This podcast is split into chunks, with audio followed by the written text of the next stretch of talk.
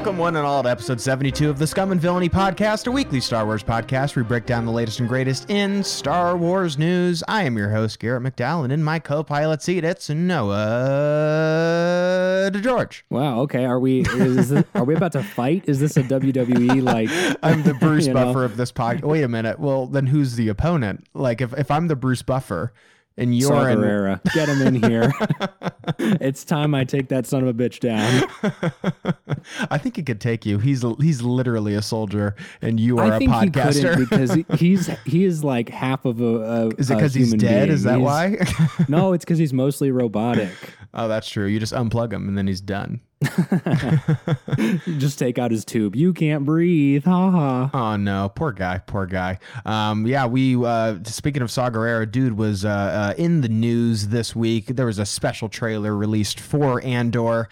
Um, that is part of the uh, D23 coverage that we will be doing here, but not going to be covering that specific Andor trailer. I don't know about you. I've said what I need to say about the lead up to the show. It's coming out in a couple of weeks. I'm super stoked.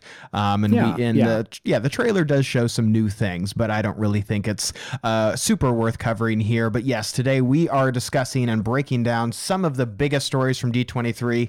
Can't cover everything. There was even some uh, other Lucasfilm projects that were uh, revealed that we'll probably talk about when they come out, including Indiana Jones and Willow. But right now we have a completely uh, a full episode ahead of us noah. Um, d23 just wrapped up. We got a brand new trailer for the mandalorian season 3 as well as tales of the jedi plus an official release date finally for the bad batch season 2 uh, we also have some new casting details for the acolyte and ahsoka. And uh, finally we are going to be ending our episode with a quick little review just some thoughts here and there.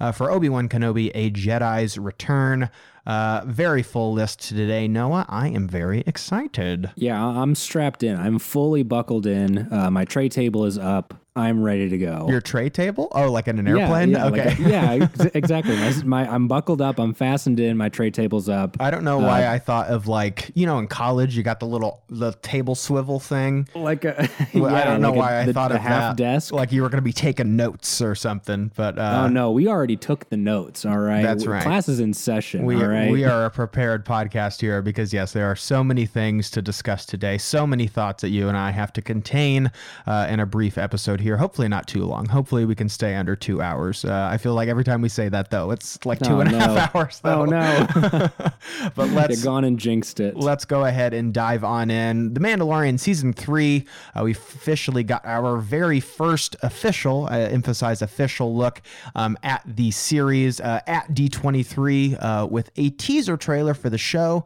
Um, however, a lot of the footage that uh, we saw uh, in this officially released trailer was very similar, if not identical, to the trailer um, that was shown at Star Wars Celebration. So whether you were there in the room where it happened uh, or saw a leaked, you know, uh, crowd reaction video uh, on Reddit or what have you, um, we now officially have in HD footage that we can talk about, pause, zoom in, enhance, uh, all that good stuff.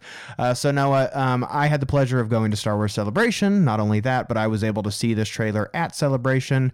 You and I had talked about this previously. I kind of gave the thoughts of what I remembered because it's you Yeah, know yeah. lots of stuff happening, trying to remember all of the the clips and the moments. But now that you've had officially a time to sit down and look at the trailer, what are your thoughts? Uh, general overview. Um, I do think that this feels like insanely different from seasons one and two. Yeah. Um, in a way that I am very appreciative of. Uh, it does. It's it doesn't strike me as just. And now they're going on this thing, and they have to just go on this other adventure for the sake of some Sure. you know goal or something. Right. This is it's it's very pointed. It's very uh, it, it seems w- like one of those linear stories that is going to end up getting tangled, which is what Star Wars does best, right? Mhm. That's you know that's such a good formula. You, you know, don't Yeah. don't fix it if it's not broken. Um, but yeah, different in terms as well uh, as you know the the tone that that Din Djarin kind of carries throughout this of what are we going to expect from the characters, not only Din but also Grogu. Mm-hmm. Um, we were lucky enough to see a little bit of him in Boba Fett, so Yep. his d- his demeanor has you know, kind of changed.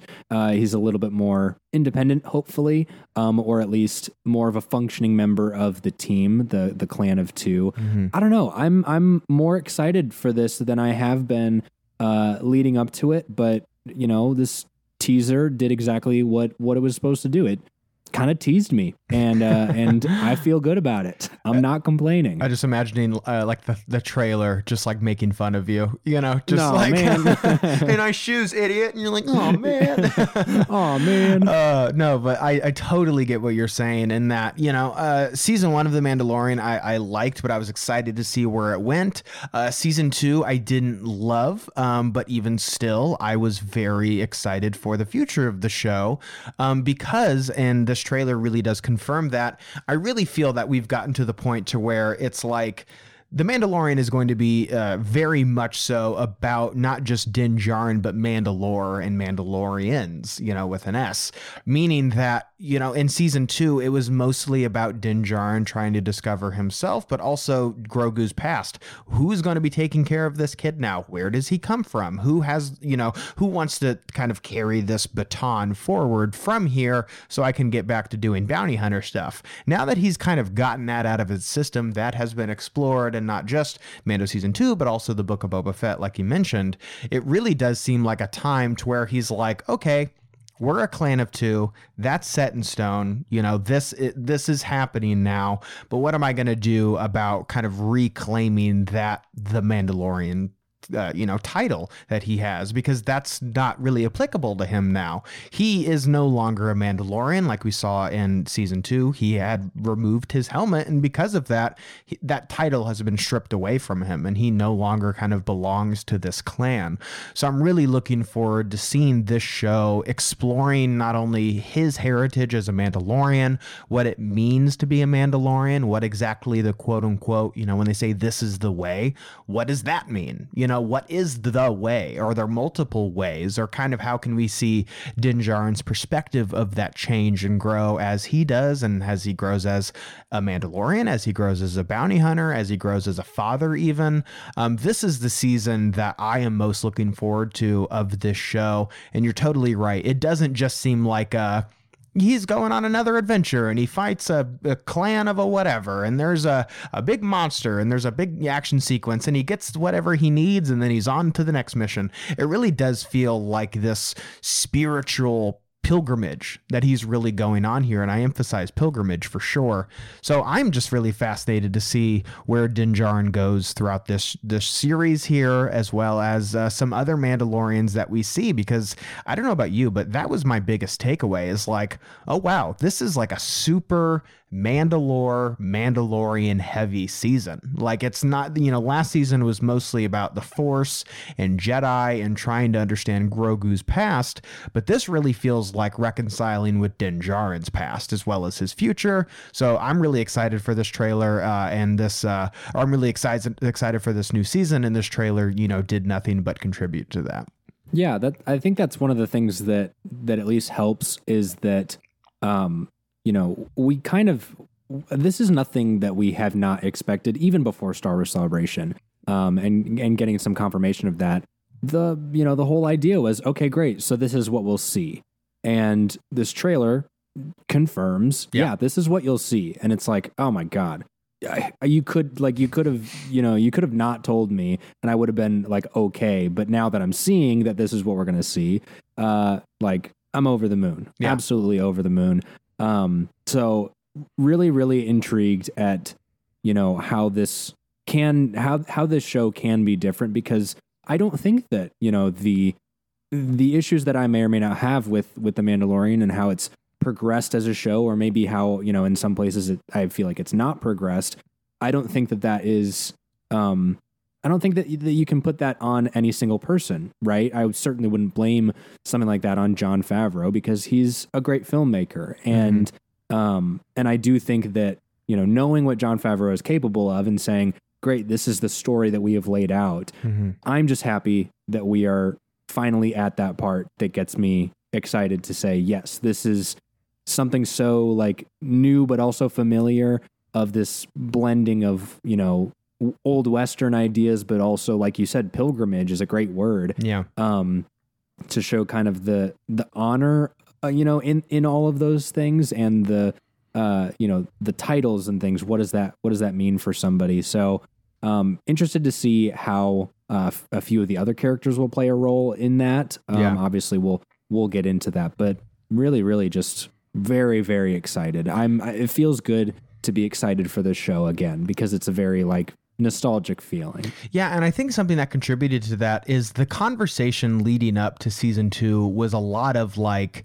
Who's gonna pop in this, you know, this season? Is it, uh, you know, is Ahsoka? There's rumors of that. Is oh, Bo-Katan might be in it. Like Thrawn might be in it. There was like a bunch of rumors and casting rumors and all this kind of stuff. To where I think that this trailer and mostly just kind of the attitude from a lot of fans is they're like, no, I'm excited to see the Mandalorian. I'm excited to see Bo-Katan, who is already uh, very prominent in this trailer, and excited to explore all of this.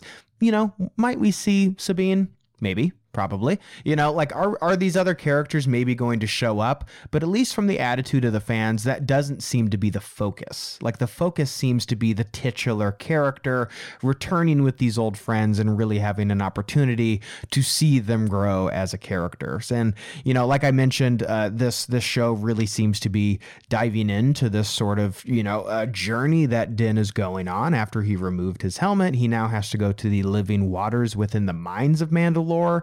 Um, we seem to see some of that, you know, in this trailer. We see him and Grogu in a lot of wet locations, you know, a lot of dripping water. Not sure if those are specifically the living waters, but uh, they're definitely damp.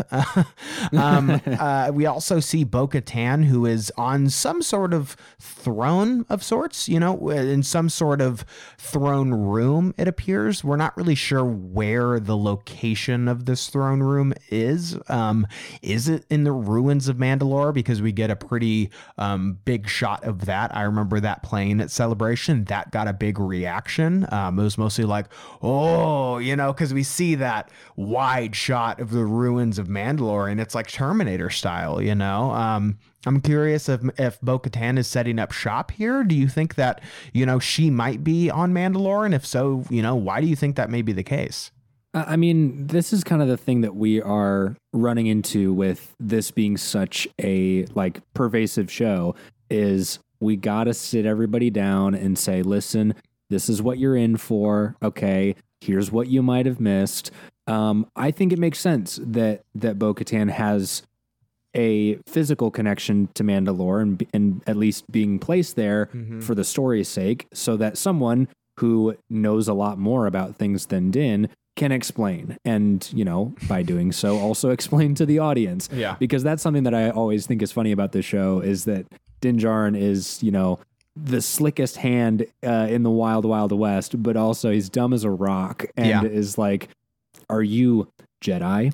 Uh, yeah, you know? it seems like Din Djarin has never seen Star Wars before. So, which is Exactly, you know, it's yeah. kind of built into the show that if you're not a Star Wars fan, you do you don't know who Ahsoka is. It's it's fine because neither does the Mandalorian. He is just completely like he he needs Wikipedia to to help him through. Yeah, yeah, exactly. So that that to me, uh, you know, kind of screams like, "Hey, Bo-Katan, here's your role in his in his journey Yeah. is somebody that needs to kind of hold his hand through this because."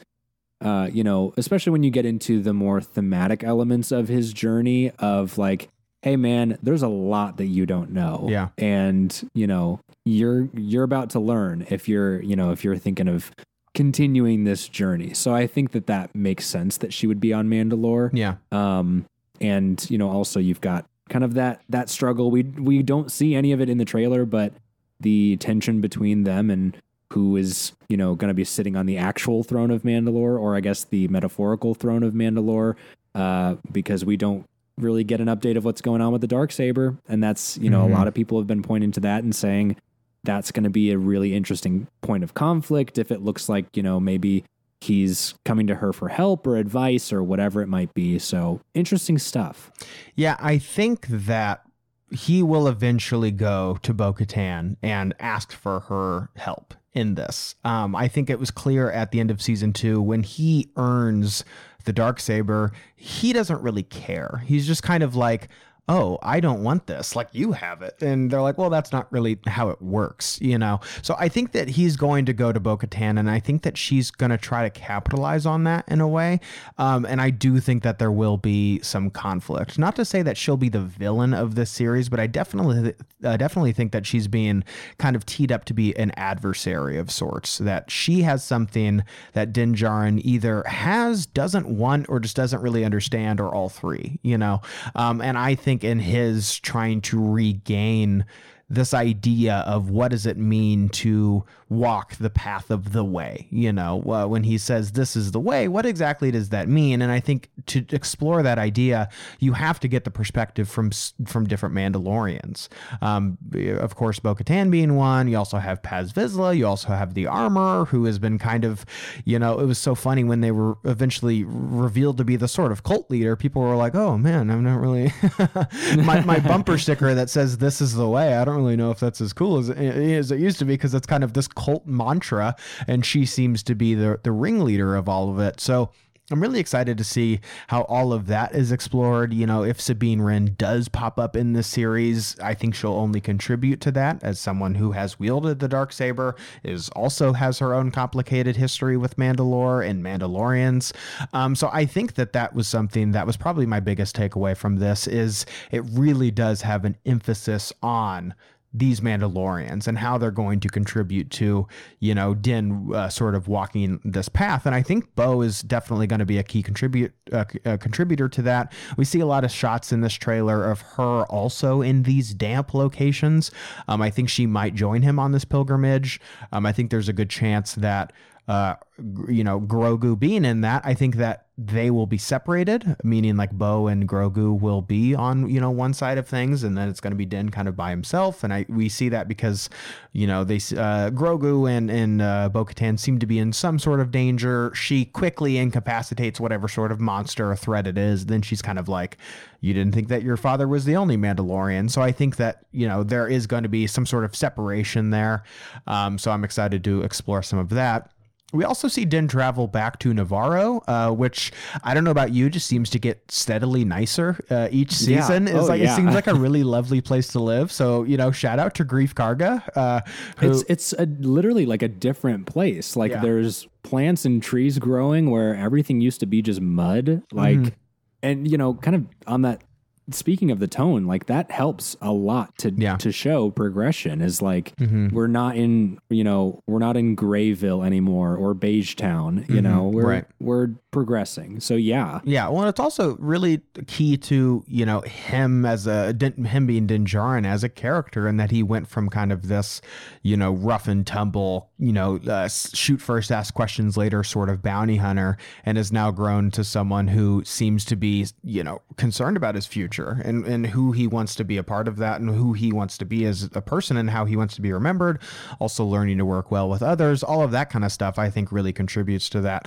Um, also, want to shout out, uh, shout out Greef Karga you know, tremendous outfits in this. Like the guy's drip is just impeccable. Um, better and better every season. Looking excellent. Um, I do worry that, you know, even with his new costumes, his fig action figure is still going to be a peg warmer, but you know he looks terrific while doing it. I swear to God, every time I go to Target, I see a Greef Karga and or a Lando Calrissian action figure, and I'm like, absolutely. And I'm like, oh, should I just buy it? You know, like I feel bad. What? I feel of, bad. Out of pity? Out of pity. Like a, yeah, a, I feel bad for him. Buy? You know, I, where's where's he gonna go? The you, shelf. You're gonna buy him and un, you know unbox him and then.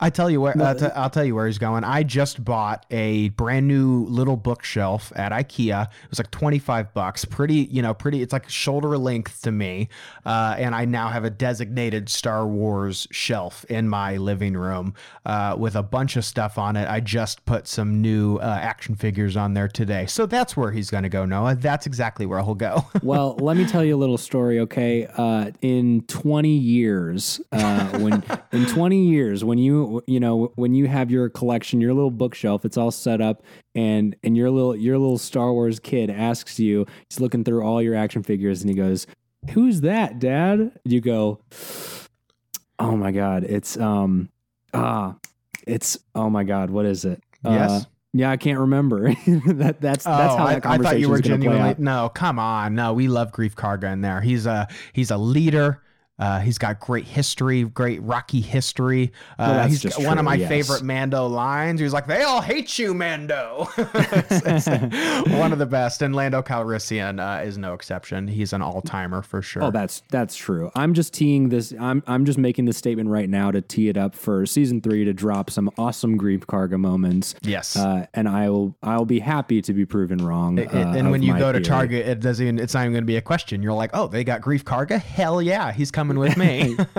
yeah, and hopefully, uh, other fans will agree. Hopefully, yeah, we get some good uh, Greef Karga action in this series or in this season, I should say. Uh, but yeah, in this uh, in this moment at Navarro, we seem to you know see some uh, Kowakian monkey lizards who have now been liber- uh, liberated from their cages and apparently are thriving. Uh, see a lot of them in trees, uh, but we also see some Niktos, some Trandoshans, as well as some others who seem to be maybe stirring up some trouble. Um, and we also see some other Mandalorians uh, in this great shot of them dropping down, you know, like Mission Impossible Edge of Tomorrow style out of this uh, ship, um, you know, jetpacking their way onto Navarro, where there seems to be some sort of battle ensuing. Uh, the statue of IG 11 has been torn down. I don't know if we really have too much to go on here. Do you think that this is a, you know, a Mandalorian driven conflict and Greef Karga and, and Navarro is somewhere caught in the middle between them and maybe these other pirates? Are they there to help? Are they the problem? I don't know. I think there's a lot of questions to be asked here about the Mandalorian and their involvements um, with this sort of conflict that we're seeing on Navarro. Well, you know, part of that is we do get an awesome shot of Paz Vizsla uh, Mhm. in that conflict. I'm assuming is the same conflict. Um, and if there's one thing I know about his character, it's that he is kind of a protectorate. You know, he's he he is a uh, you know a fighter for the people. I have to imagine um, that you know him coming back to Navarro and kind of quashing this this problem um, would probably say that that some gang is rolling into town and they're you know causing a lot of trouble and Mandalorians are there to protect them and Maybe. that that to me just seems like something that we would see in this show Mm-hmm. that like an episode like that or a sequence like that would not surprise me at all um you know and obviously we we hope that greef karga is kind of at least on the side of the people that we're all rooting for and we kind of want to know what all these mandalorians are are doing um in different parts of the galaxy so that i mean my money's on that i know that's the simple answer but yeah. my money's on that Yeah, I'm wondering if it's that or there's maybe a because we know that this uh, cult, you know, for uh, a lack of better words, is really uh, at at odds with other Mandalorians potentially. We know that Bo-Katan really kind of chastises Din Djarin, and he's and she's like, "Well, I don't know, your your little team there, they kind of abandoned Mandalore, so uh, they don't really seem to be on great odds with Bo-Katan. So maybe there'll be a a, a, a brief um, dust up there, uh, a little bit of a, a battle there. Who is to say? Uh, we also see a quick shot of Dr. Pershing, who uh, played a prominent role in season one. So, uh, will they be with the New Republic? I'd be excited to explore some of that and what that means as far as the cloning of all of that is Also, concerned. Also his drip i mean come Looking- on guy looking terrific, looking, yeah. looking phenomenal Shout out to the costumes, uh, the costume designers, and the costuming of uh, this new season, as well as prior seasons too. Looks a- absolutely terrific, and being able to see all of that costuming um, on display at Star Wars Celebration was uh, really excellent. Uh, we also see Din Djarin travel back to, you guessed it, Tatooine, uh, where he does visit Peli Motto, uh, as well as R5, and maybe that little BD droid. Hopefully, they're there too. Um, who knows what he's doing back on Tatooine? Maybe just getting a tune-up for his uh, N1 Starfighter. Uh, we also get a lot of uh, really cute shots of him and Grogu together. Um, but as far as big plot stuff, yeah, we're just really left to wonder uh, about what is going to uh, transpire in this new season. I'm very excited to see uh, uh, what Din Djarin as well as Grogu get up to uh, in this. And I think this trailer does leave, uh, like you said, it, it teases us. It gives us a little bit, it gives us enough to ask questions to make our minds wonder, but doesn't fully satiate us. So I'm excited to learn more. Yeah, and and another part of that too is kind of the uh, I, I guess the anticipation after Book of Boba Fett is you know a lot of questions, especially regarding kind of okay, great, what are they on to next, Right. and you know what's what's the vibe going to be like if he's got an N1 speeder and, you know, this kind of Yeah. says, What's Not really. Vibe like? what's his wizard dude? That's what it's like. um, th- that's kind of like, you know, the biggest thing going into this for a lot of people is, okay, where did we see him last? And, uh, you know, that change, it, it changes the outlook of what he may be up to. So that's a big part of it as well.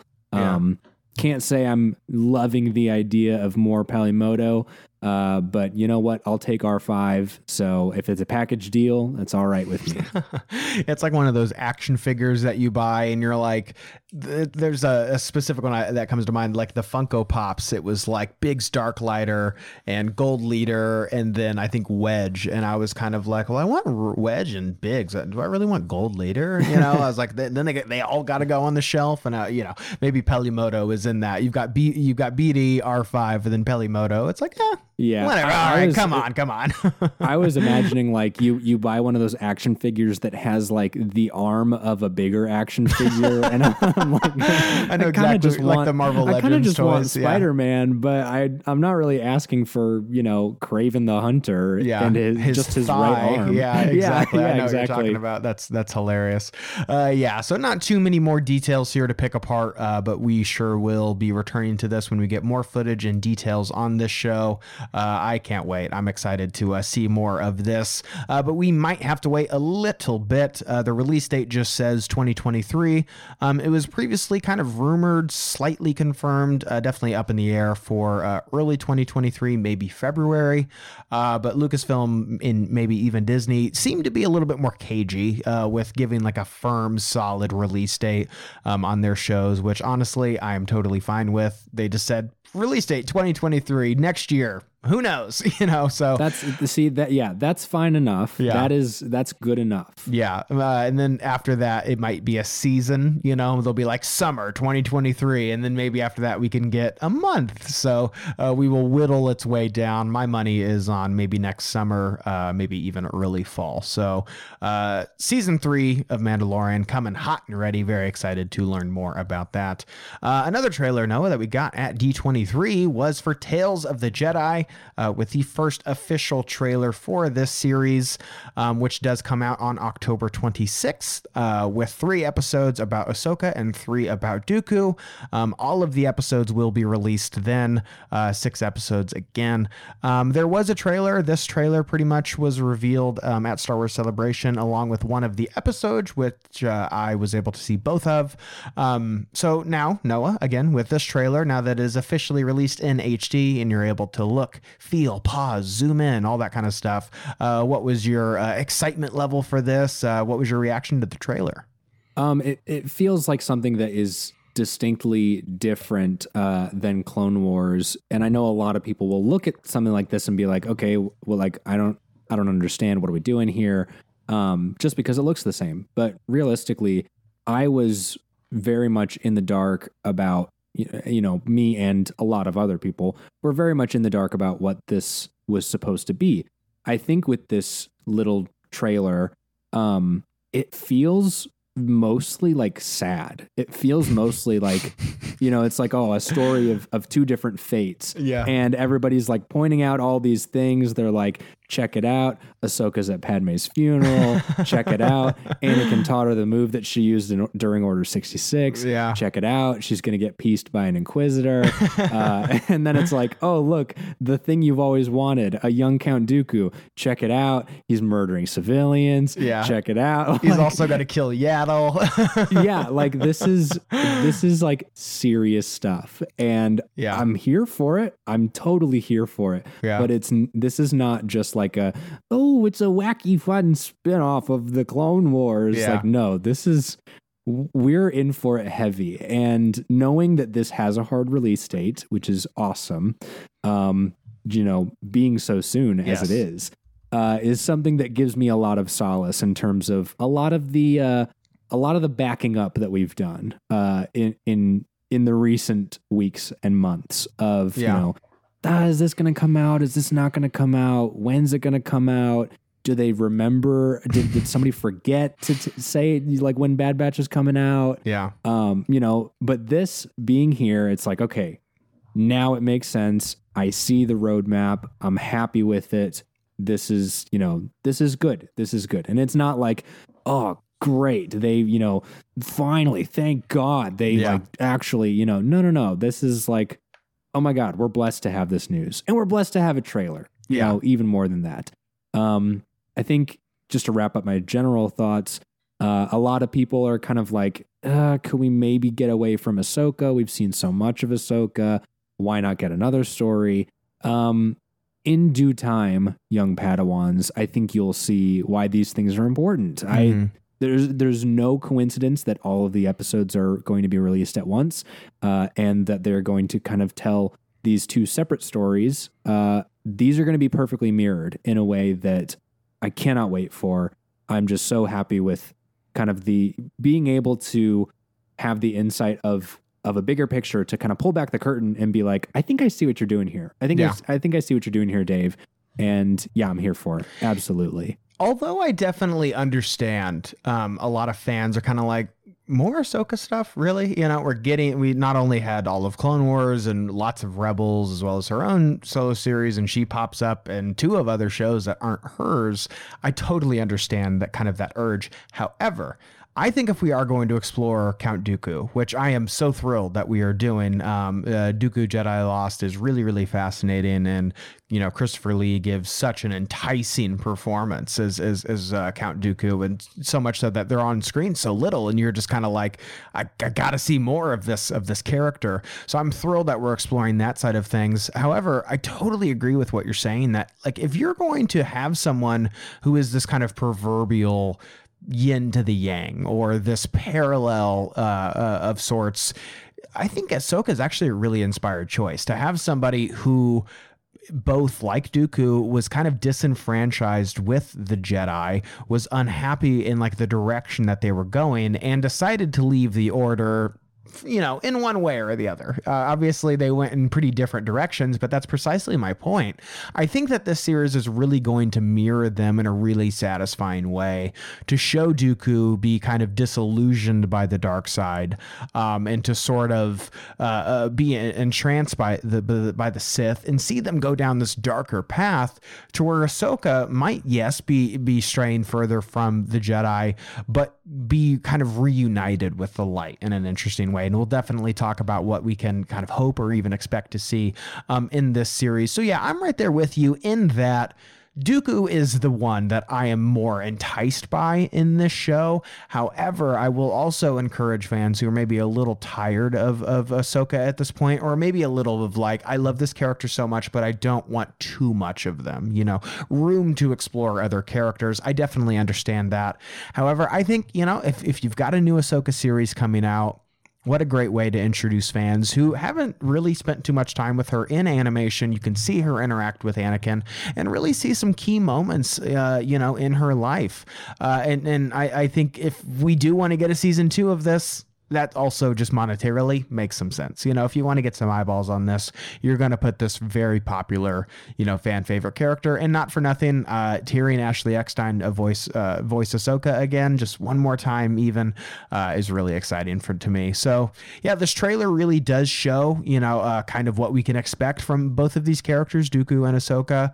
Um, one of the episodes, at least with Dooku, shows him and his uh, young apprentice Qui Gon Jinn um, will be handling some sort of dispute on some, uh, you know, undisclosed planet. Uh, Dooku appears to be kind of escalating the situation with violence.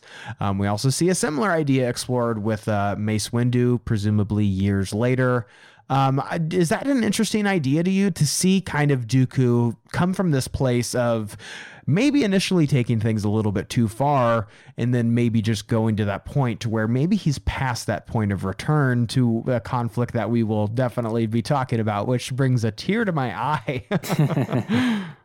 No, I, I think that there's something interesting about, I guess, the the implications that a story like this has. And, I, I, you know, it's hard to not think of. I know that some Star Wars fans are going to, you know, are going to try to avoid thinking of it this way. But, um, you know, we've seen a little bit of, you know, Andor and the way that the citizens are portrayed against their, you know, uh, against their quote unquote law enforcement. I don't know what, you know, what it would specifically be called, um, but the sort of reaction to, right? Yeah. Um, and this is an interesting place where the separatists aren't really a thing uh, back in, in Dooku's Jedi times. Mhm. So, what are we looking at here? We're looking at some kind of local law enforcement that, you know, is some kind of dispute. And who are the Jedi in all of this? Are they the peacekeepers or are they an intergalactic intergalactic police, right? And it's going to be interesting to see what Dooku's perspective on that is. Yeah. Is it going to be, hey, I'm the one with the lightsaber, shut your mouth or get chopped up? Mhm. you know or is it going to be how can we resolve this diplomatically is that you know is that the route that some jedi would take or is it going to be more you know sit down shut up i'm going to whack you over the head Yeah. um so it, you know and that's obviously simplifying things a lot because a lot of that thematically is going to do with the choices that you make whether it's you know more leaning towards the light or towards the dark but on a surface level from what we see this is kind of the area where you you see somebody that is presented with a choice that likely makes a bad judgment call. And if you know if that's something that as a Star Wars fan if you're saying well how can I apply this to the real world? Um it's going to be interesting to see somebody follow that path to completion to say hey man that right there that's a tragedy. Okay and don't forget it Yeah, yeah. Uh, you're talking about kind of the real world application. I'm definitely in regards to like local law enforcement and uh, you know maybe moments that could arouse in violence or, or could you know maybe go a more diplomatic way. I'm very curious to see how that's going to be portrayed because that's obviously like a super hot button issue uh, in the country right now. Uh, but Star Wars doesn't get political. Don't you forget it. Um, uh, so none uh, of that in here uh, I'm really fascinated to see some of that explored. Um, also to see kind of uh, a young Qui Gon Jinn uh, to get some of his uh, ideas about all of this. Maybe get some more insight onto what he believes the role of Jedi to be and how that uh, is in conflict with with Dooku. And also, I think there's a lot of potential for that great scene in Attack of the Clones with uh, with Obi Wan and Dooku, where they talk, where they're talking about Qui Gon. Maybe that scene will be even more kind of rich now because we maybe get to see that very perspective that they're kind of hypothesizing about, where Obi Wan is like, uh, Qui Gon Jinn would not be in allegiance with you, and Dooku's like, don't be so sure, you know. So I'm I'm definitely curious to see um, all of that explored.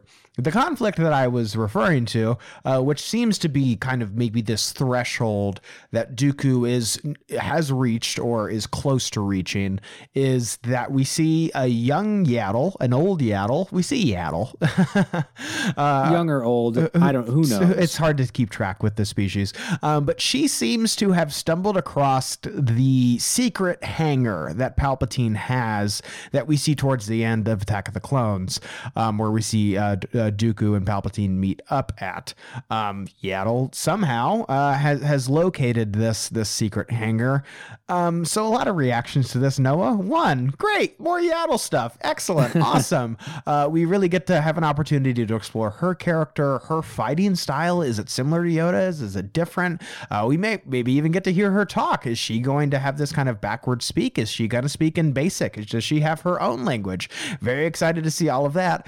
However, she's probably gonna die, which it sucks, man. Like that sucks. We, we, Yaddle, like the great return of Yaddle, and she's gonna freaking bite the dust. Like that's unfortunate. of course she's gonna bite the dust i mean do- like i don't know i don't know because if i'm thinking that if i'm thinking that this is like well this has to take place after the phantom menace right right. and that at least okay Qui Gon will be gonna- will be dead at this time. Right and i'm not gonna say that it contradicts certain things um but you know just says to me that the Jedi Council was like, well, we've got a we've got another green one. Let's just forget about the other one. if she dies, if she dies, and you know it's not addressed at all in the prequels, they don't go back and make a another special edition of Episode Two where they're like, man, remember Yaddle? Yeah, and then, and then that's it. uh, so I don't know. I don't know. Are they bold? Are they bold enough to to rewrite the history? Well, she's not in the Jedi Council on Attack of the Clones, so well, you that's know. the thing is she's just gone. I guess. Well, I would assume, yeah, the the the council seems to be rotating of sorts, and they, you know, they talk about that in uh, Attack of the Clones in the opening crawl that like the the forces of the Jedi are spread thin, so it, they don't seem to be terribly robust at the time. Not to say that everybody's you know fucking dead, uh, but I would assume that Yaddle, you know, uh, Yoda seems to have made his points pretty clear about really mourning the death of, of loved ones or, or colleagues or you know miss them do not mourn them do not so maybe yaddle was just one of that uh, does dooku fake her death to where he you know uh, does he put a suicide note in her Does, little d- does Yaddle do Yaddle and Dooku run away together? Is that how this ends? I into don't. that. Who knows? Yeah, uh, maybe she dies in some sort of mining accident. I don't know. Uh, Oh, the, the, the dark side really do uh, have uh, a, a knack of, of kind of brushing over that sort of stuff, but also you know, the Jedi don't really seem that interested in investigating some of that. All of she's that gonna to die say, though. She's gonna die. yeah, I was gonna say it's like all of that to say is Yaddle. Uh, you know, sorry, uh, so pour one out for poor Yaddle there. That is uh, really uh, super unfortunate. I do want to talk though because we very, very briefly see kind of a glimpse. Really, it, it's all it is um, of their eventual uh, duel here. Dooku being the duelist. Uh, again, another contributing reason. It's not going to go super well for Yaddle. Uh, but uh, we do see in this moment Dooku's lightsaber is still at this point blue. So that leads me to believe that this might be that final turning point to where he's like really on the tipping point of, of, of joining the Sith or at minimum leaving the Jedi. And maybe he's at this kind of point of like, I can't go back now, giving some real kind of Kylo Ren vibes here. And I think we might, hopefully, I think it'd be really cool to see him bleed his crystal in this series. I think that that could be really fascinating. I, I think that that's a strong possibility. Uh, again, because we need to know, um, you know, how these two stories are going to mirror each other. Mm-hmm. Um, and obviously, from what we see with Ahsoka's side, uh, being post episode three. Um, and okay, great. When does you know when is she going to to change her lightsabers? Has Yeah. she changed her lightsabers? What is that going to be like, or how does she get her lightsabers uh, after they are left behind? Um, so it's it's going to be very interesting. But I do think that Dooku kind of making this this turning point that's totally a possibility because I see this as you know his conflict leading up to him being him questioning things but not making that full turn right and that's that's how it always is is the the conflict there Yeah. um you know and maybe he's he's dipping into some of these practices or dipping into uh you know darker thoughts or actions without having fully made that commitment and still being you know a part of the jedi order and still functioning as a jedi but being on you know pretty thin ice in the eyes of the council uh, Yeah. and finally making that that one you know move. Uh, and by move i mean murdering yaddle. Uh, so we will I- i think that this is something that we'll definitely see Yeah, and you had mentioned the the possibility of exploring that side of Ahsoka, who is of course the other character uh, that will really be uh, thoroughly explored in this series. Uh, initially, we see Ahsoka learning uh, or uh, kind of learning her abilities. I I have seen this first episode, so I don't really want to spoil too much. But we see. Oh, can can you can you spoil one thing for me? Does Ashley Eckstein voice baby Ahsoka? No, uh, Ahsoka doesn't Oh, say anything. it. There's like some. No. There's some. I mean, she might have. They might have phoned her in for the for the cooing, but uh, Yeah. uh, she does not talk in this first episode. We literally see the the birth. Uh, I mean, Yeah. we're not like we see her crowning or anything, but like we see her village. Uh, you know, delivering the baby, naming the baby. We see Ahsoka's mother, father, grandmother, all of that kind of stuff. But this first episode really does explore her first learning, kind of, of these abilities, as well as her village learning of these abilities, which you know leads to Plo Koon coming to uh, take her to the Jedi, all that kind of stuff. So I have seen the first episode. It's funny because you were talking about how this series seems to be so sad. That first episode is not sad. Like it's a very cute, big Avatar vibes kind of episode. And it was funny at Celebration, Filoni was like man, I, I it was interesting showing you guys this one because the rest of the series is sometimes hard to watch. Like he legitimately warned us. He was like, "Don't go into this thing thinking it's going to be as uh, fun as this one was." Uh, it, it's it's a downer. So uh, I I think your assumptions of this series were definitely confirmed because it seems to be going in some dark places. Because as you mentioned, we see Ahsoka, you know, in some sort of training from Anakin to where she is learning the very moves that she will use to save her her uh, in in Order sixty six, which. Dave, you son of a bitch. And if it wasn't that much, you know, we see also Ahsoka apparently attending Padme's funeral. And yeah, Dave Filoni is just, he's on Skywalker Ranch just laughing, just cackling, you know. I don't know. Is, is he okay? Sadness. Like, does somebody need to check on him or? He must have it out for the fans or something because it is like heart wrenching to see uh, yeah. uh, Ahsoka at Padme's funeral. And I saw so many fans and their imagination was just roaring as like, is she going to be looking for Anakin when she doesn't see him? Is she just going to assume that he's dead? Like, oh my God, it's just so sad. Like the possibility of that is just, uh, my God, pour one out, you know, for me, for me and Yaddle yeah, yeah, just just you and just Yaddle. It's, no one else is hurting as bad as you. Yeah, it's so sad. Uh, so yeah, I uh, definitely going to be a, uh, an emotional part of this series, uh, exploring some of that. But you had mentioned uh, seeing Ahsoka's lightsabers and that being possible if we do see Dooku bleeding his, seeing Ahsoka maybe uh, purify hers could be really interesting.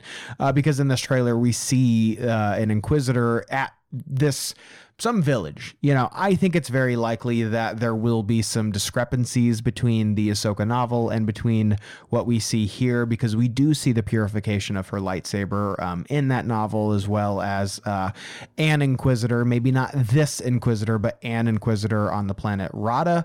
Um, so who knows? Uh, there, it wouldn't be the first time that Star Wars and uh, Star Wars animation in particular has sort of played fast and loose with some of the canon. Um, that's not a huge issue uh, issue for me. I know it will be with some, um, but I think the the parallel opportunities there um, are really fascinating. Kind of uh, putting a nice button on the you know how these two stories and the path of these two Jedi uh, really do differ, but also how they're similar as well. Yeah, that's again looking forward to that that thematic poetry. Um, and it it's one of those things that you know, it, it sucks to think that uh, you know, some weekend or week in October, uh, you and I are going to have to review six episodes, also an episode of Andor. Um, that hurts. That's tough. Um, Is that how the math so, works out on that? Oh my gosh! I I mean it's it's all releasing at once, and then uh, and then I, I mean, I'm guessing, right? I gotta look into this, man. Are we gonna have like a quadruple filled episode here? Oh my because gosh! that, like, you know, we were talking about the three episode premiere of, of Andor being like, oh gosh, you know, this is a lot. Um, yeah. But yeah, I don't, I don't fully remember off the top of my head what the uh, release calendar is. I can't remember what day it is that there will be an episode of Andor. Um, however, uh, all that to say, typically I am not excited for shows that come out all at once. I mean, Visions is kind of an exception um, because it's you know it's kind of take it at your own pace. It's yeah. it's you know some of it's light, some of it you can delve a little bit deeper into. You don't have to, you know, you're not obligated to catch everything. Um, but with this, uh, I don't know. I mean, I'm glad it's coming out all at once. I think that if this was a week to week thing, it probably wouldn't be as effective. For sure. Um, but being able to choose how you enjoy this, um, I'm really glad. I think that that's I think that that's a plus in its favor. Yeah, that first episode that we watched was maybe 20 minutes, you know, definitely under 30, longer than 15, so somewhere in that range, but you're right, you know, uh, Andor starts on September 21st, ends on November 23rd, so uh, we're definitely going to be getting an episode then. Uh, might have to do a double episode, who knows. Um, I definitely want to take my time with talking about Tales of the Jedi because I don't want to yeah. overlook it just because Andor is out, so we might have to publish two episodes that week or something like like that. But um, definitely want to give the show its due because I'm uh, really excited for it. So Thanks a lot, guys. Cool it down with the content, okay? We can't handle it over here Just- at Scum and Villainy. Just uh, it reminds me of that episode of SpongeBob where uh, SpongeBob's uh, shoelaces are untied and he's like throwing the Krabby Patties at Squidward and he's just like getting completely stuffed. That's Just us all with Star Wars content. gullet. Yeah, Yep, my gosh. me. So, uh, definitely uh, spoiled here uh, with so much stuff coming out, and something else, Noah, that will be coming out. Season two of the Bad Batch. Can you believe it? We have an official release date for this series. Finally, um, it will be releasing on January fourth with a two-episode premiere. Uh, the new season will run for 16 episodes, released weekly, starting with the third one on January 11th. That's good news. No, I don't know about you, but I have been uh, very patiently awaiting the the release of the uh, the release date. You know, just confirmation on when this series will be coming out. So it's finally good to hear that January, Bad Batch, baby. Yeah. And this is the thing is obviously, you know, people are like, what's going on over there? I think that it's good enough that at the big expo, when we get a lot of news, that, you know, they said, okay, here's what you can look forward to. That's it. We're done talking about it. That's fine with me, you know? And the reason that I feel grateful for that is because the D23 Expo was really focusing on um it was really focusing on Disney stuff, you know, the live action uh, Disney stuff and what what Disney Plus is doing with Pixar and other Disney properties. That was something that Disney was focusing on, and they weren't really as focused on Lucasfilm. Obviously, the Lucasfilm panel is a different story because they're gonna devote time to that. Um, but Marvel even had its due, you know. But mostly Disney and Pixar and Marvel had their time in the sun at, Dis- at D23. So I was just glad that the Lucasfilm Expo had kind of that, okay, here's our roadmap.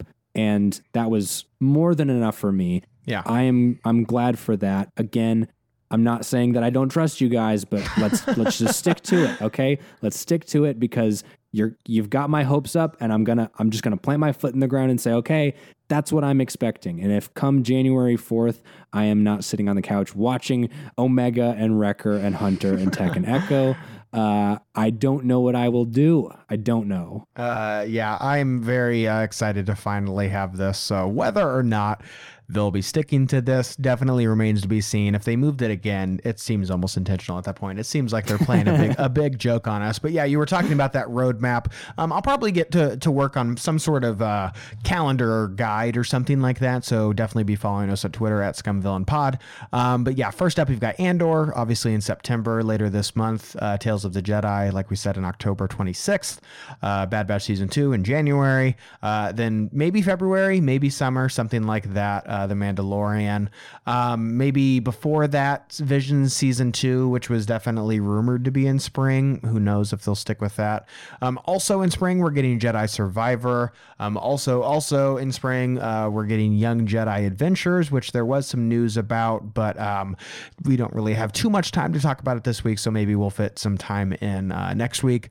Um, also, maybe summer, late fall, uh, Ahsoka next year, and then even more next year. We've got Skeleton Crew. So maybe now until the sun consumes planet Earth, we're going to be getting so much Star Wars content. Uh, so I'm excited to uh, learn some more dates. But um, yeah, right now it's definitely still seems to be uh, pretty pretty uh, uh, uh, movable now. Definitely nothing set in stone uh, except for the Bad Batch season two, January 11th uh, or January 4th, excuse me. Uh, very excited to see some of that. But episodes 16, Noah, we got 16 episodes of the Bad Batch. That is plenty. I'm very happy about that. Yeah, that is that is enough for me. That is that's so enough for me. Yeah, um, and they seem to be, you know, with this two episode premiere, uh, giving it a little bit of time to breathe with Andor in there, um, and then on January, or excuse me, uh, on January 11th, they're going to be getting in that third episode. So interesting strategy for sure, uh, with with January 4th, and then uh, maybe uh, having this little gap in there for January 11th. So um, I just hope people tune into this and give this show the attention that I think it deserves because uh, you and I over in these parts really like this show. Um, Yeah, we do. some uh, more news that we got here. We got some casting uh, for The Acolyte, we've got two new actors uh, who have joined the cast of this show. Uh, Deadline has revealed that Jodie Turner Smith has become the second actor officially cast in The Acolyte. Uh, she was, of course, in Queen and Slim as well as Without Remorse. In addition to her joining the cast, also from Deadline, the publication is now reporting that the upcoming Star Wars series will be joined by Lee Jung Jae uh, from Squid Game um, as the male lead uh, for The Acolyte. Um, filming for this series will begin in London later this fall with no confirmed release date.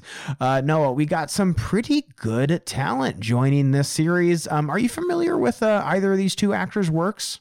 Uh, I'm I'm familiar with Lee Jung Jae's work. Um, obviously, everybody in the world has seen Squid Game, um, but I've also seen uh, a couple things here and there that he's also been in, so that's very fun. Um, I have not seen Queen and Slim. Um, it's definitely one that I missed, um, and I'd have to see what else Jodie Turner Smith is in. Um, I know that a couple people that I know have seen the uh, Tom Clancy's Without Remorse. Um, it's just one of those Amazon Prime things that I will never get around to, and that is uh, that is no fault of Michael B. Jordan or Jodie Turner Smith. Um, I just forget that Amazon Prime exists, so uh, that's my bad. Sorry, guys. I'm sorry. Um, but no, this is awesome, awesome news. Um, first of all, casting. That's like one of my favorite things to talk about here because it's like, how often do you get that, right? So that's fun, but also, you know, this is not this is not second level talent here. Yeah. Uh, you know, these are these are people that have been in you know films that have have been nominated for awards and they are actors who've been nominated for awards Well, so not just nominated. Uh, uh, the uh, uh, second actor that we had mentioned here, Lee Jung Jae, uh, who of course was in Squid Game, literally won an Emmy last night. So congratulations to yeah, them. So. exactly you stole my build up but that's okay Oh, I didn't So- know. I didn't know if you knew. Sorry, sorry. oh i knew i knew i'm a big emmys guy He's got That his was- uh, that- finger that on the pulse. He's got his finger on the pulse. He knows. He knows. uh, i only know about lizzo and everything that's going on on tiktok so with Jason um, Bateman like stepping on her dress. That's yeah yeah hilarious. yeah, uh, she seemed to be uh, chill with it. Yeah, she seems to be a lot of fun, and she was also at like Halloween Horror Nights the other night. Uh, and so, uh, yeah, she uh, uh, shout out Lizzo one time. Get Yeah, her in yeah, Star shout Wars. Get her in Star Wars. That'd be excellent. But no, uh, Jodie Turner Smith. I'm uh, more familiar with her work. Um, I saw Queen and Slim as well as Without Remorse. Um, don't love either of the films, honestly, but I can't say anything bad about uh, her. She was especially terrific in Queen and Slim. That was kind of my first introduction to her, and I believe that was her uh, acting debut. So I believe that was the world's introduction to her. Um, she was a standout in that movie, um, and I was impressed with her physicality in Without Remorse. Uh, that's of course a big action film, and she um, is one of the leads in that. So she no doubt got her hands dirty and uh, probably getting involved in some of those action scenes. So I wonder if she's going to kind of bring a similar energy to this. Uh, she's no doubt, obviously, completely stunning. Um, I'm wondering uh, just kind of what role she's going to be playing in this. Is she going to be more of a light side uh, kind of character, more dark side here? We might be getting into some uh, uh, mystical kind of magic, maybe even some Night Sister stuff. So I'm very fascinated to see what uh, role she's going to be playing. Um, also with uh, Lee Jung Jae, uh, Squid Game, obviously, have t- uh, very familiar with that. So I've seen the entire series. He again, obviously, terrific. The guy won an Emmy last night, so congratulations to him. uh, he was uh, once again uh, excellent in that series. Has a lot of range in that as well.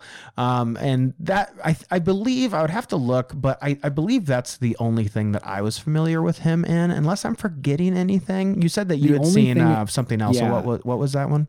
The only thing that I think the only other thing that I've seen him in is um, Assassination, which is like you know just your typical action movie. Um, Hmm. But he's he's very good in it. Um, my brother went through a, a whole stint of seeking out all of these uh, all of these lower level action movies, and especially with some certain actors in them. And he was in Assassination from 2015, uh, which is pretty all right. It's pretty good actually. Uh, Gotcha. I think it's on I think it's on Tubi if you uh, if you ever want to check that out. Cool. Yeah, for sure. I will. Uh, was he more of like an action hero in that, or was he like the kind of clumsy sidekick? Do you remember? No, he's he's more of an action guy. He's in a lot more. Um, he's in a lot more of those kind of your typical Jason Statham sort of action movies. Cool. But again, these are South Korean movies. Yeah, yeah, um, So yeah, yeah. Awesome. Yeah, I'll definitely have to uh, check out that. But um, obviously, both of these uh, actors are super, super talented. So I can't wait for them to see uh, uh, to see what they bring to this series. And most of all, I think my biggest takeaway so far is you know what a diverse cast that they have here. Um, Yeah. uh, giving lots of opportunity in front of and seemingly behind the camera as well uh, to bring new perspectives into Star Wars and and offer uh, new representation um, again in front of and behind the screen as well. So that's super important, and I, I hope that this continues that trajectory. I would love to see a really diverse and, and colorful cast.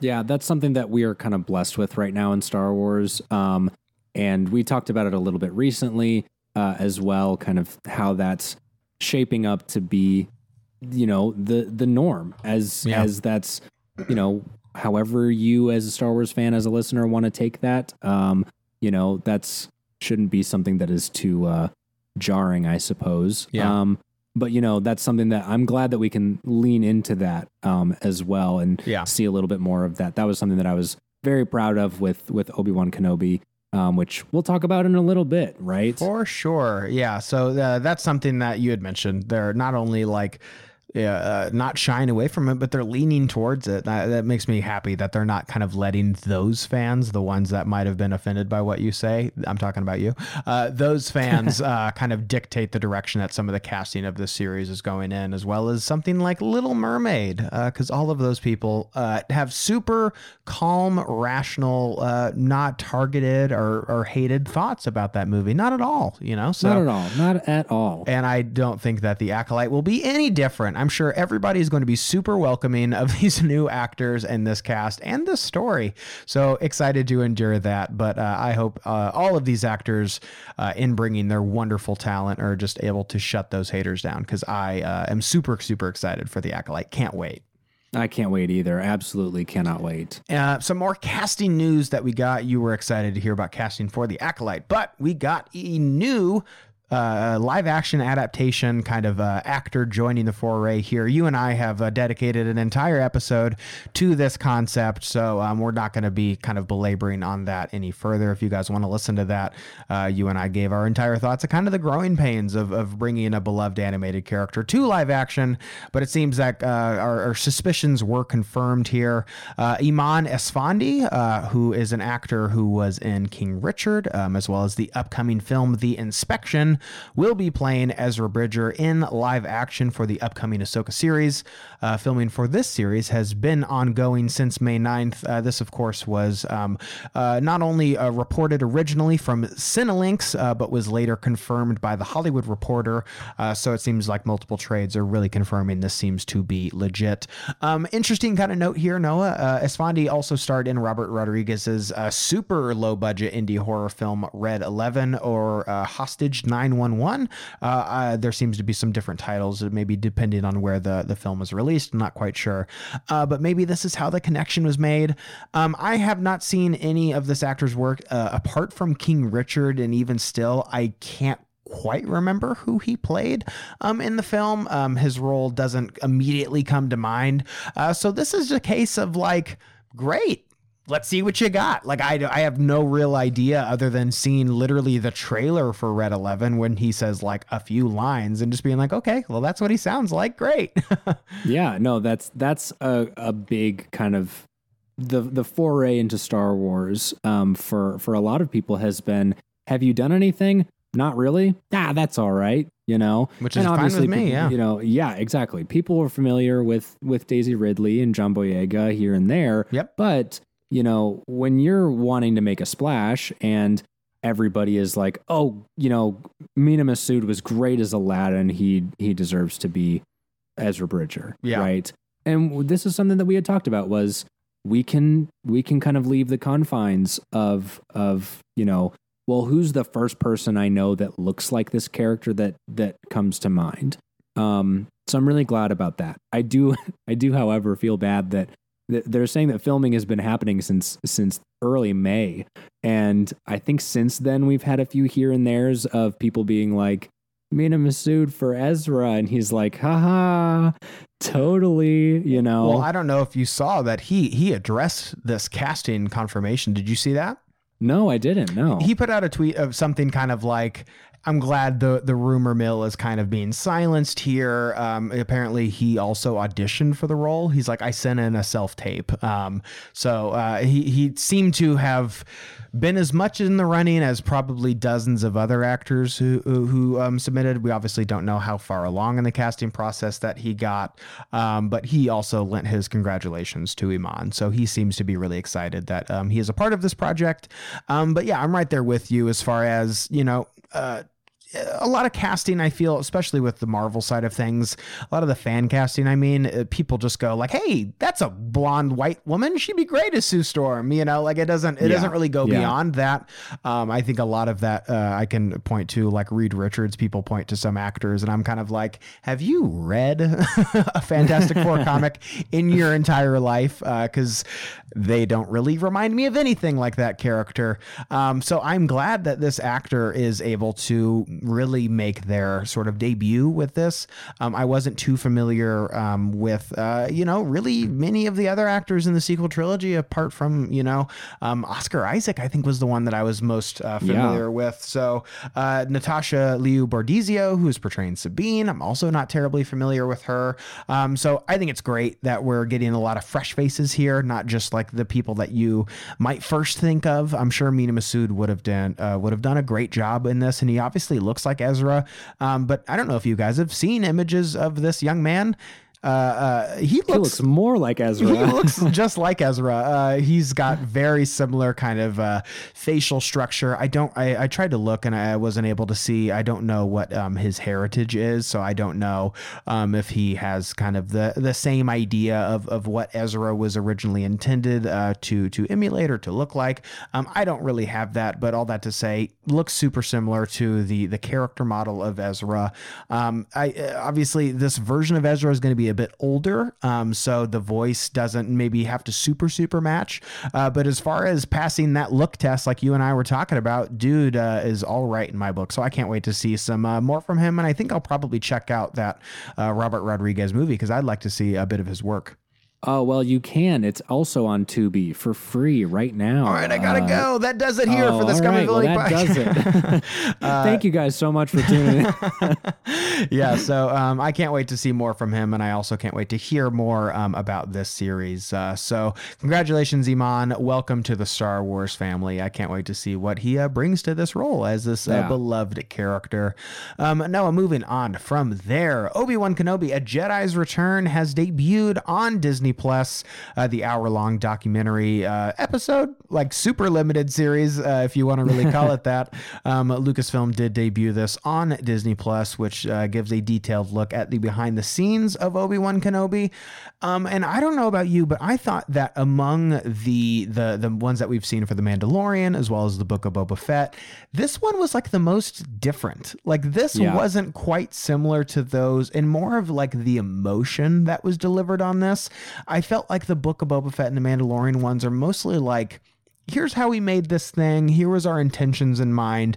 To where I feel like Obi Wan was much more, uh, or, the, or a Jedi's Return was much more of like a spiritual kind of look at this episode. What was kind of your big reaction to this? Well, yeah. So two things. One, um, like you said, it had premiered for Disney Plus Day. Um, and I only just got around to watching it. Um, I, I finished it today, um, and I had started it the other day. Um, so my Disney Plus day was spent actually watching the premiere of Pinocchio from Robert Zemeckis, and I wish that it wasn't. um, so that's thing number one. I haven't had the pleasure yet. Uh, thing number two um, is that you're absolutely right. The one thing that I remember walking away from, uh, you know, when I when I wrapped up watching this, um, was I, I was just like, man, Disney knows how to make a documentary. Like Yeah. they just really do. And this coming off the back of, you know, Light and Magic as well, just having talked about that is just like, how do you, you know, how can you sit down? I, I was, you know, I always think about this is how can you logistically sit down and tell yourself, I'm about to watch a documentary that's going to be this long and I'm going to care about it for the whole thing. Um, when none of it is, you know, entirely riveting. You're, there's no twists and turns. It's not something that you're watching for, you know, the oh, I can't can't wait for you know to find out what's going to happen next. Um, it's Sure. not that, but it's you're able to sit with something and feel like you're there in the room and you're you know you're a part of this thing as much as all of these people when you watch you know the the entire crew clapping at the end and like you know that's a wrap everyone. You know this wouldn't have been possible without you.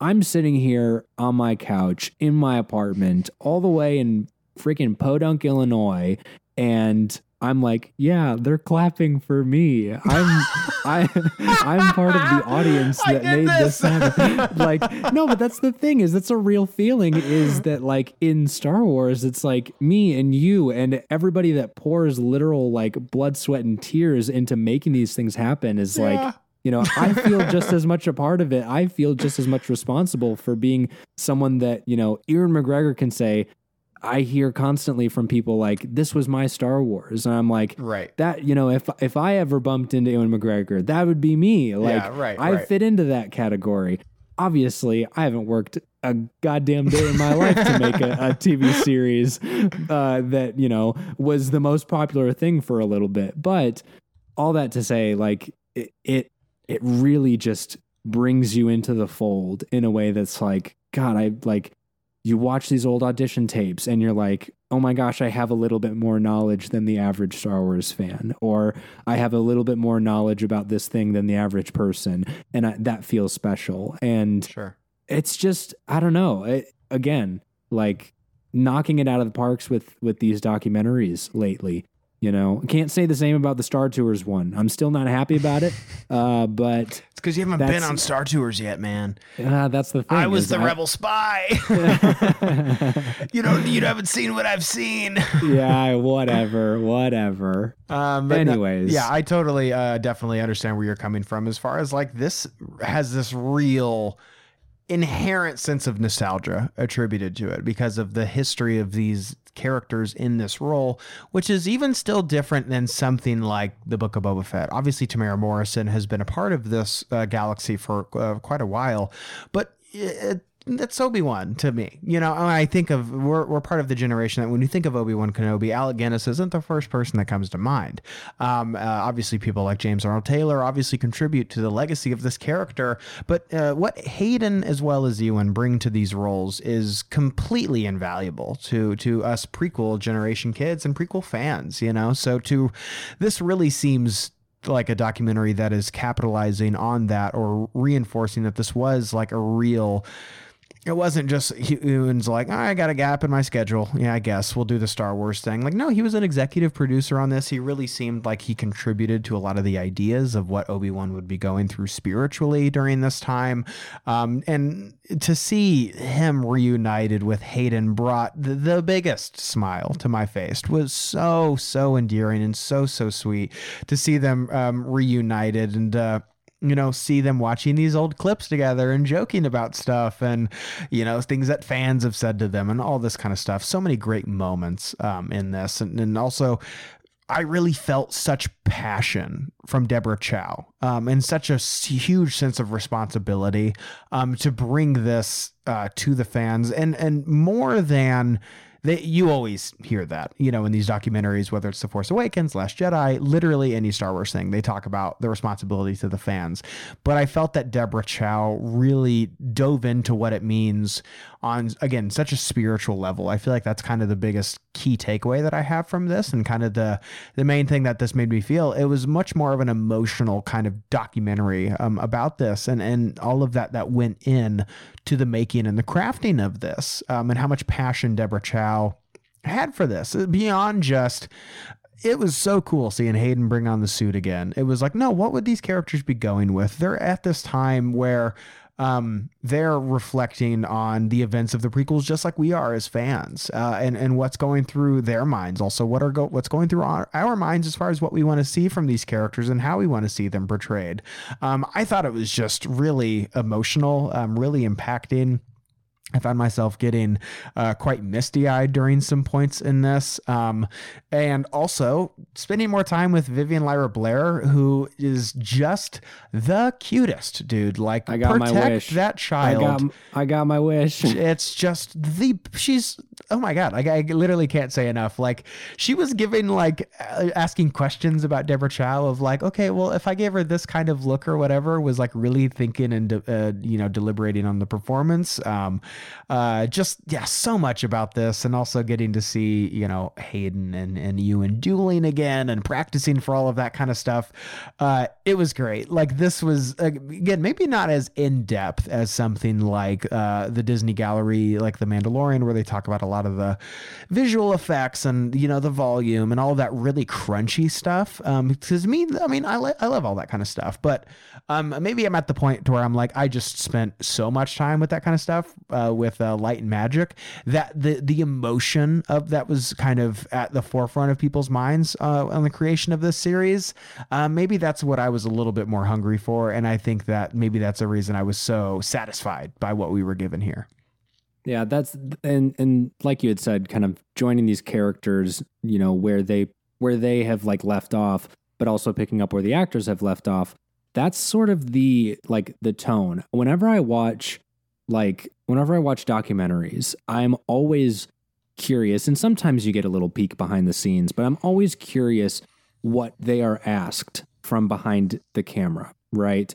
That's like always kind of the question on on my mind is how are you know how is this thing that they're saying how is that framed um you know to get this response that you can edit into a nice beautiful looking documentary? Mm-hmm. and you know obviously that's kind of a type a way to look at it but realistically when you get something like this and you think of it that way and you have you know Ewan McGregor talking about okay what did Star Wars mean to you when you were growing up? What did it mean when you got the part? And you know and where are you now as a Star Wars fan and what is how does that still affect your life? And you know then asking the same questions to Hayden and you know getting Deborah Chow's background as well and even even Vivian Lyra Blair you know of like what was your introduction to Star Wars and how does this make you feel to be taking on you know this role? And Mhm. and uh, obviously crushing it so happy. She, so you mentioned that uh, she had mentioned like this is how she learned how to read was through Star Yeah. Wars, and we talk about all the time of these different entry points for people.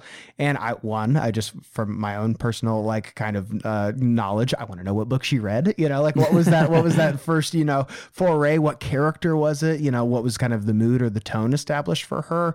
Um, was it like a little, probably a golden book kind of thing, which I have copies of for the prequels. So we talk about that all the time, and that these different generations, Vivian being one of those new generations of Star Wars fans, are going to be introduced through different avenues of Star Wars. Like I, I would have to look and see like what age she is, but it was probably like in a Disney sequel era, you know, where of, of these uh, different, n- completely new generation of fans that are coming along, and to hear her talk about these different avenues.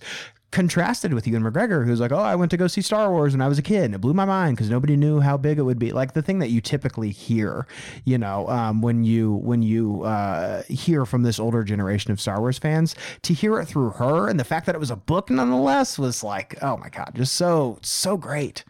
Yeah, that's uh, obviously, you know, we we talk about that like it's like no you can, but this is like no you can, you know. Yeah, yeah. Um so again, great great to hear, but you know, like you had said, the the emotion that's driven, you know, asking some of these questions and getting these answers Mhm. of, you know, well what did it feel like, you know, and you know, hearing hearing Ewan talk about like kind of the the feeling that was brought up on on set and having Hayden, you know, talk about oh the feeling of seeing seeing Obi-Wan for the first time, you know, seeing Ewan for the first time and in, Yeah. in a long time and what did that feel like?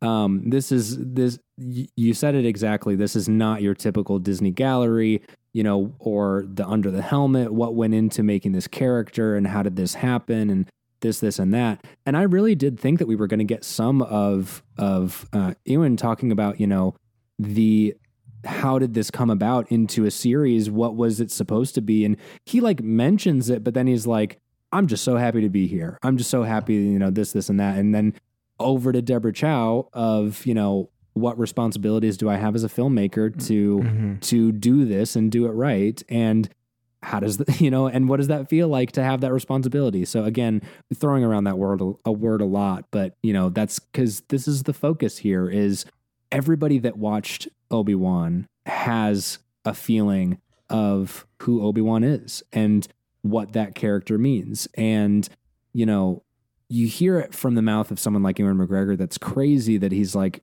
Obi-Wan was this was this like pivotal iconic character for me Right. and now I'm playing him and he gets to pass along a similar but you know distinctly different version to you know an entire generation of Sure. fans. And you know what does that mean to us? I know it's silly to think that i had anything to do with the success of obi-wan. Obviously if i were blipped away from this planet it would still happen. And i you know and i would have nothing to do with it. But you know it, it like it means something to us. Yeah. and knowing that it, it means something to everyone that was involved is like yeah you're damn right it does you know Yeah, and they really do talk about. Uh, you had mentioned the like how this series came to be. They kind of like brush past, like they don't directly acknowledge it, but the fact that like there's a whole host of people who were not kids when these movies came out, and were were kids when either the original trilogy came out, or were kids when you know they were on VHS and they they grew up on those films ostensibly. And then, you know, the prequels came out and they had the reaction that they did. However, people like you and I, people that were born in the years prior or during the, the prequels release, that was our foray into Star Wars. And, and Ewan McGregor mentions that. That was a big talking point of the uh, the press tour for that. So they don't dive into that too much. They also don't really dive into like how this movie came to be like really tangibly as far as like well, you see, it was a movie, and then it wasn't a movie, and then it was a series, and then you know, like they don't really like jump through all of those kind of hoops, which I think have been publicized enough that I don't, I don't necessarily need that. You know, Mhm. um, Yeah. I, I'm aware of of how this series came to be, um, and I'm glad that it's a series. I, I think it's better suited for for television rather than um, a movie, controversially. Um, that's just kind of a, a, a me thing.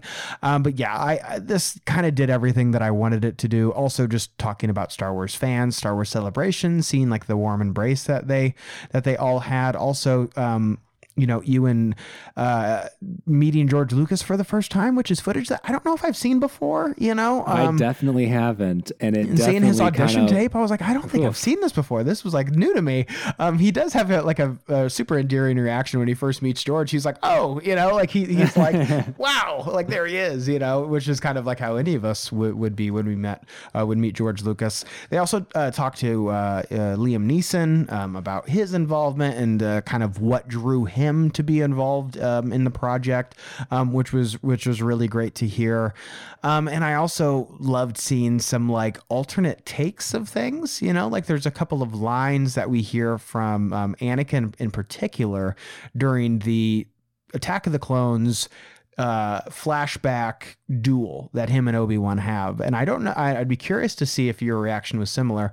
There's an Anakin line to where he's he it's when they're back to back and, and he says something of like uh regarding the mercy. I don't remember what the exact line is. I don't know about you. The way that he says this line was like super Matt Lantern to me and uh, uh, maybe I'm totally reading into things but I was like ah there it is. Like that's him researching the role you know and, and watching all of the Clone Wars. Like I wonder if that was like intentional if subliminal I don't know did you have that reaction do you have any idea of what I'm talking about I have I have the exact idea of what you're talking about, and I was like, "Hold up, hold up, wait a minute, what was that?" Okay, because that I'm not losing like, my mind it was not, and it's not a bad thing that it wasn't that it wasn't like distinctly Hayden's Anakin, you Mhm. know. Um, but I I I think I can see why something like that was cut because I, I like I heard it and I was like, yeah, I do not remember that line being in the show. Like that's that's interesting. Let me Mhm. let me go back. yeah Um, but it's it's a level of this sound this sounds so bad. It's a, it's a level of emotion that is not typical of what we've seen from that character, that specific Totally. version of the character. Well, yeah, I'm not for sure. saying, like you Hayden know- plays it a lot more understated. Uh, some people Yes. would say wouldn't. I, you know, uh, it's the guy's had a pretty tough go at things for 20 years now. So, Right, um, but all that to say, but like I totally get that. Like when I say he plays at Matt, like Matt Lanterny, Matt Lantern, I always have thought it brings such more of like a cocky, you know, hot shot kind of energy to things. Where I think Anakin plays him a much more troubled and a little bit more youthful um, youthful in a sense of kind of like adolescent frustration and anger, to where Matt Yes, Lantern plays him as like the the cocky hot shit, you know, kind of Jedi. So I think I think that that's definitely what you're referring to for sure. Yeah, and and that you know having seeing that come out a little bit, I don't think it would have been jarring to see it in the show. I think it you know I think it just would have complemented things. But you know, I there's so much there that shows that that Hayden Christensen is like okay.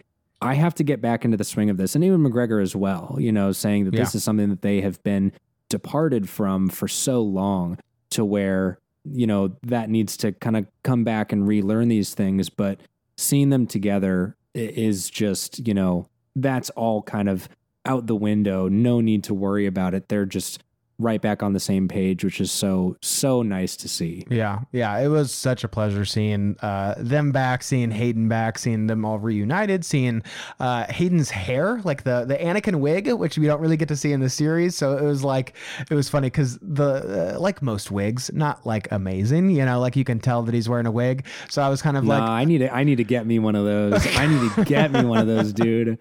That was like the oh man, you you could barely tell. you- uh, uh, for me personally, I was kind of like, okay, the hood was a good idea, you know. um, but no, it was great seeing like uh, costume tests of uh, Anakin, and to see also like the the makeup of of um, you know uh, Vader uh, in the in the Bacta tank and all that kind of stuff. There's also a really great uh, moment to where um, Ewan was telling the story of of them being on on set at that kind of the village to where uh, Vader and Obi Wan duel at, and he was like talks about how there's like he was like I looked around and there were so many people on set like a, a more than usual. Uh, and he was just kind of like why is there so many people? And then he looks and is like oh yeah there's Darth Vader you know? So like kind of wanting to see the the grand return of, of Vader uh, like that was that was so great. So yeah uh, apart from just the great behind the scenes details for me seeing the emotion of everything again to, to not uh, uh, belabor to kind of repeat old uh, points but that was that was what was really important to me and I'm glad that this uh, documentary episode really emphasized that Yeah, and there there is a lot to do with kind of like you'd said, kind of the seeing the the return of Vader and seeing these these different costumes and things. Um, it's always fun going into the these behind the scenes things in, the, in these documentaries and seeing okay what was done digitally, what was done practically, and this this and that. Um, and it's it's really one of my favorite bits is when they are all reacting to the volume changing yeah um, and they're just like, "This is insane." yeah, um, it's. I mean, it's funny, but like you know, and and you know, when you see some of these things where it's like, "Oh yeah, that was you know, that's just a blue backdrop, and this is that, and whatever," yeah. that doesn't take away from anything because you still you still get you know. Awesome, awesome shots of you know Reva running down the hallway with her lightsaber ignited, Yeah. and just looks awesome. Yeah, we didn't Or, even you mention know, that. Like getting more from her was really cool too. I, I really Yes. liked uh, seeing more from her, and we also get to learn Reva's last name, which I like didn't, I didn't, I wasn't aware of. Like you know, I didn't even, I, did, I didn't know if it was like Madonna to where you know she uh, where she has like a. Uh, a a last name, so it was cool to actually kind of learn that. Her last name is Reva Sevander. Uh, did we know that? Am I am I losing it right now? I don't think we knew that. I don't think we knew that. Yeah, I'm sure Wikipedia had something, but as far because it's not mentioned in the show, she's you know not like look out for me, Revis and uh, Sevander. I'm like she calls it out like a like an old you know gangster, like a, like shooting Yeah, like a like a John Dillinger. But yes, it was it was so great to to spend more time uh, with uh, with her and learning about Moses Ingram and her experience. That was great. That that's another part of it too is kind of getting that side of it from Moses, Moses Ingram. And obviously now in in retrospect we have kind of the the full picture but even still a lot of this is kind of just I I think it's funny that you could go back and listen to our episodes leading up to Obi-Wan and also kind of going through Obi-Wan and being like okay what points did we hit about you know what this character means to this person going into this and Mhm. this this and that and you know we were kind of i'm just going to say it we were kind of spot on with everything I'm not gonna lie, but Um, we're, pro- we're probably the best podcast out there. i'm just saying i'm not saying it but like i'll say it you know if you I- want me I, to say it I I'll get what it. you're saying as far as like it's nice to hear the creators say like this was our intention and, and at minimum to be like great loud and clear like you totally delivered on that. Like yes. i thought the intentions of creatively what they were trying to say were made very clear like was really evident and definitely transferred on screen because you you know dave filoni's there's that great quote to where he talks about um, him or in the early days with george lucas of george asking questions and and dave will be saying like well i wanted to kind of communicate this thing and to say this about whatever and george being like cool then say that because you're not going to be in their living room telling them so like it's, it's it kind of reminded me of that but yeah i, I hear what you're saying loud and clear and that that comes to kind of the you know i think that that especially comes to light with moses ingram where she's kind of explaining Reva's character, Mm-hmm. and the whole time I'm like, yes, exactly, exactly. And say it louder for the people in the back that's the thing, though, is you get you get fans that are like, you know, I just don't get it because I, I don't know, I don't see that, I don't see that, and I'm like, okay, that's I'm sorry, but like that's not a creator problem because I can see it, and no one told me, right? I didn't need help figuring that out. Um, you know, the way that they tell you is by showing you, and you ask these questions that you're asking me, but don't ask them rhetorically. Ask them and critically think about it. You know, Sure. so you get kind of these answers um, from Moses Ingram of what is this? What is this character about, and how did you go into this? And and you know, w- w- like how does this character function with with the other characters in the show? And yeah, it's just it's. I think it's funny that it's like yeah, it's not lost on it's not lost on some of us. So we're here. We're here. Yeah, uh, definitely. It's always encouraging to to hear some of that because it would be it'd be odd if they're like, well, actually, we meant this entirely other thing, and you're like, oh, what? You know, like where where did that come from? But I no, I was way off. not even close. But yeah, it's it's always definitely gratifying to to hear some of that as well as some of the new details, a lot some new character perspectives and and insight and things that maybe didn't you know super pick up on. Um, one of which is when we were talking about um, Tala. Um, who I am blanking on the actress's name. Um, uh, give me one second. I will definitely look that up because I want to shout them out. But they were talking about their uh, kind of approach to the character um, and how they uh, were inspired by real world events. Uh, Indira Varma is the actress's name. I apologize. But she was talking about how there was like French Revolution like influences on her performance, which is something that I was just like, great sounds good to me you know like i don't know how that in- influenced your role but like apparently it did congrats you know no, uh, absolutely. Oh yeah, and then also um, I want to uh, uh, highlight uh, O'Shea Jackson Jr. and his experience because I don't know about you, I was like. That that would be me, you know, him in Star Wars as he was just kind of like he talked about his uh, growing up with Star Wars and how he used to listen to um, the scores with his sister and would like play lightsabers in the backyard. And I'm like, did that when I was a kid. Also, Yeah. he's like, I just listen to some stuff casually now. I do that now, you know. And he So was does just that mean that we can be in Star Wars? Is that the requirements? Hey, fingers crossed, because I, I am like I, I saw some uh, friends of mine who I was uh, had the pleasure of talking with at Star Wars Celebration, and now I'm like uh, friends with, and uh, you guys know who you are, but people who were like extras in the show. So I'm like one degree away from being in a Star Wars. so hopefully we can speak it into existence. And uh, yeah, you might have to come spend a week at a Huntington Beach and go film in the volume or something like that. But um, uh, anyway, yeah, still uh, so great to to hear some of those experiences and O'Shea Jackson Jr. just looking around and being like. I'm in Star Wars. Like this is weird. yeah, yeah, yeah, yeah. That's the thing. That's the funny part is when he's like, okay, I have to go act now. And then when he's done being in front of the camera, he's like, I'm freaking out. Yeah, yeah. you know, Yeah. which is not very typical, but uh, Mhm. it's so, so good to see. I will say, um, his his character is is very interesting. We obviously we've talked about his character and um that's something that I very much appreciate about the the direction of this show. Um, but kind of his own interpretation of the character, Mhm. um, of of saying essentially like this is kind of the beginning of what becomes the rebellion. There's like a few of those, which I think is so funny. But I would love to see you know some of these characters come back uh, into like an actual formed rebellion of you know these things because clearly you get a character or you get an actor that has put a lot of himself into this into this one character that says yes i love this and Yeah. i'm totally on board with this um you know and, and this idea of the story same goes for kumail nanjiani is uh, you know is looking at this character and saying no there's more there's more here and it's it's much deeper than you think and, and i connect with it these ways um so so so good to see both of them have a chance to talk about those things Yeah, I definitely noted that when um, Roken had mentioned that because he- obviously is a part of the the path and is you know helping uh, those who are being hunted by inquisitors and by the empire in general, like you know uh, get these people to safety. But he had uh, O'Shea Jackson Jr. had mentioned like he is you know an early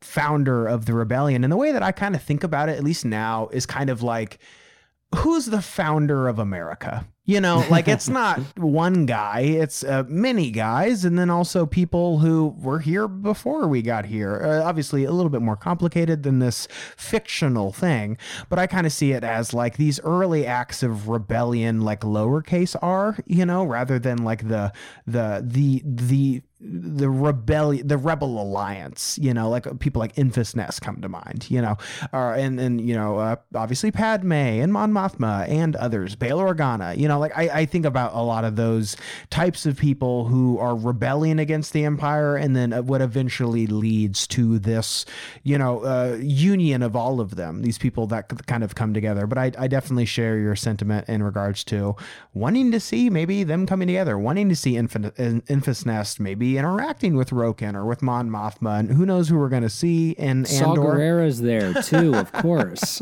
how could I forget? How could I forget? Uh, but yeah, seeing all of those people kind of interact, which is something that we had mentioned in our review of Rogue One. Um, so yeah, I, I share that sentiment and wanting to see all of these people interact. Will we see it in Andor? Could be, maybe. Um, but yeah, still none, uh, nonetheless, uh, so great. Yeah, seeing O'Shea Jackson Jr. as Roken and uh, to see his experience, and to, it's it's great to to. I might not be there ever to be able to be in a Star War, but I can at least live vicariously through him and just be like, okay, that's what it would be like. That's what it would be like. Yes, and uh, honestly, I don't I don't even know how that would happen, but you know, one you know, one can one can dream, fingers crossed. I'll keep playing with my lightsaber and listening to my Star Wars soundtracks while I'm while Exactly. I'm at work and just hope that one day, you know, they'll be like, "You like Star Wars?" Hmm? Yeah, I don't. I don't need to be a uh, you know forming the rebellion. Give me s- guy that stormtrooper gets exploded, or you know rebel that Darth Vader stabs, or literally guy in the corner. You know the, Freaky alien guy, you know, new, Literally new alien head Muppet dude. Exactly. Literally anything sounds excellent. That sounds good to me. Um, well, Noah, do you have any final thoughts on this uh, behind the scenes look at Obi Wan Kenobi with a Jedi's return?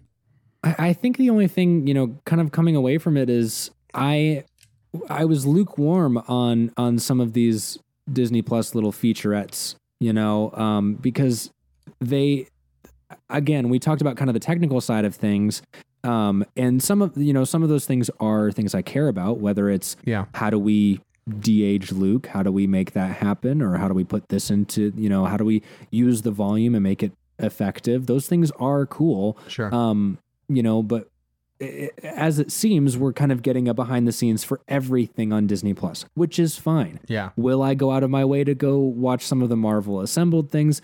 Most likely not. When you, you know, kind of entice me with this, oh, you, you love Obi-Wan and you loved the show.